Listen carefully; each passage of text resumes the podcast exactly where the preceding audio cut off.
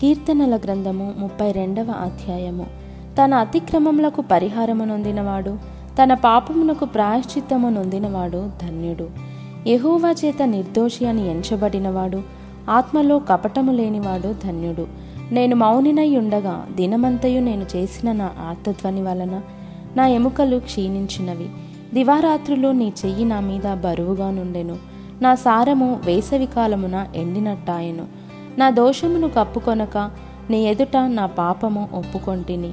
యెహోవా సన్నిధిని నా అతిక్రమములు ఒప్పుకొందుననుకొంటిని. నీవు నా పాపదోషమును పరిహరించి ఉన్నావు. కావున నీ దర్శన కాలమందు భక్తి గల వారందరూ నిన్ను ప్రార్థన చేయుదురు. విస్తార జలప్రవాహములు పొరలి వచ్చినను నిశ్చయముగా అవి నా మీదికి రావు.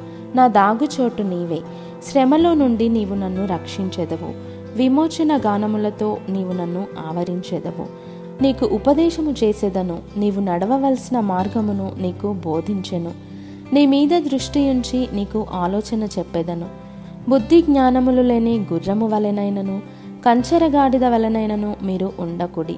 అవి నీ దగ్గరకు తేబడినట్లు వాటి నోరు వారితోనూ కళ్ళెముతోనూ బిగింపవలెను. భక్తిహీనులకు అనేక వేదనలు కలుగుచున్నవి. యహోవాయందు నమ్మిక ఉంచువానిని కృప ఆవరించుచున్నది. నీతిమంతులారా యహోవాను బట్టి సంతోషించుడి ఉల్లసించుడి. యథార్థ హృదయులారా మీరందరూ ఆనందగానము చేయుడి.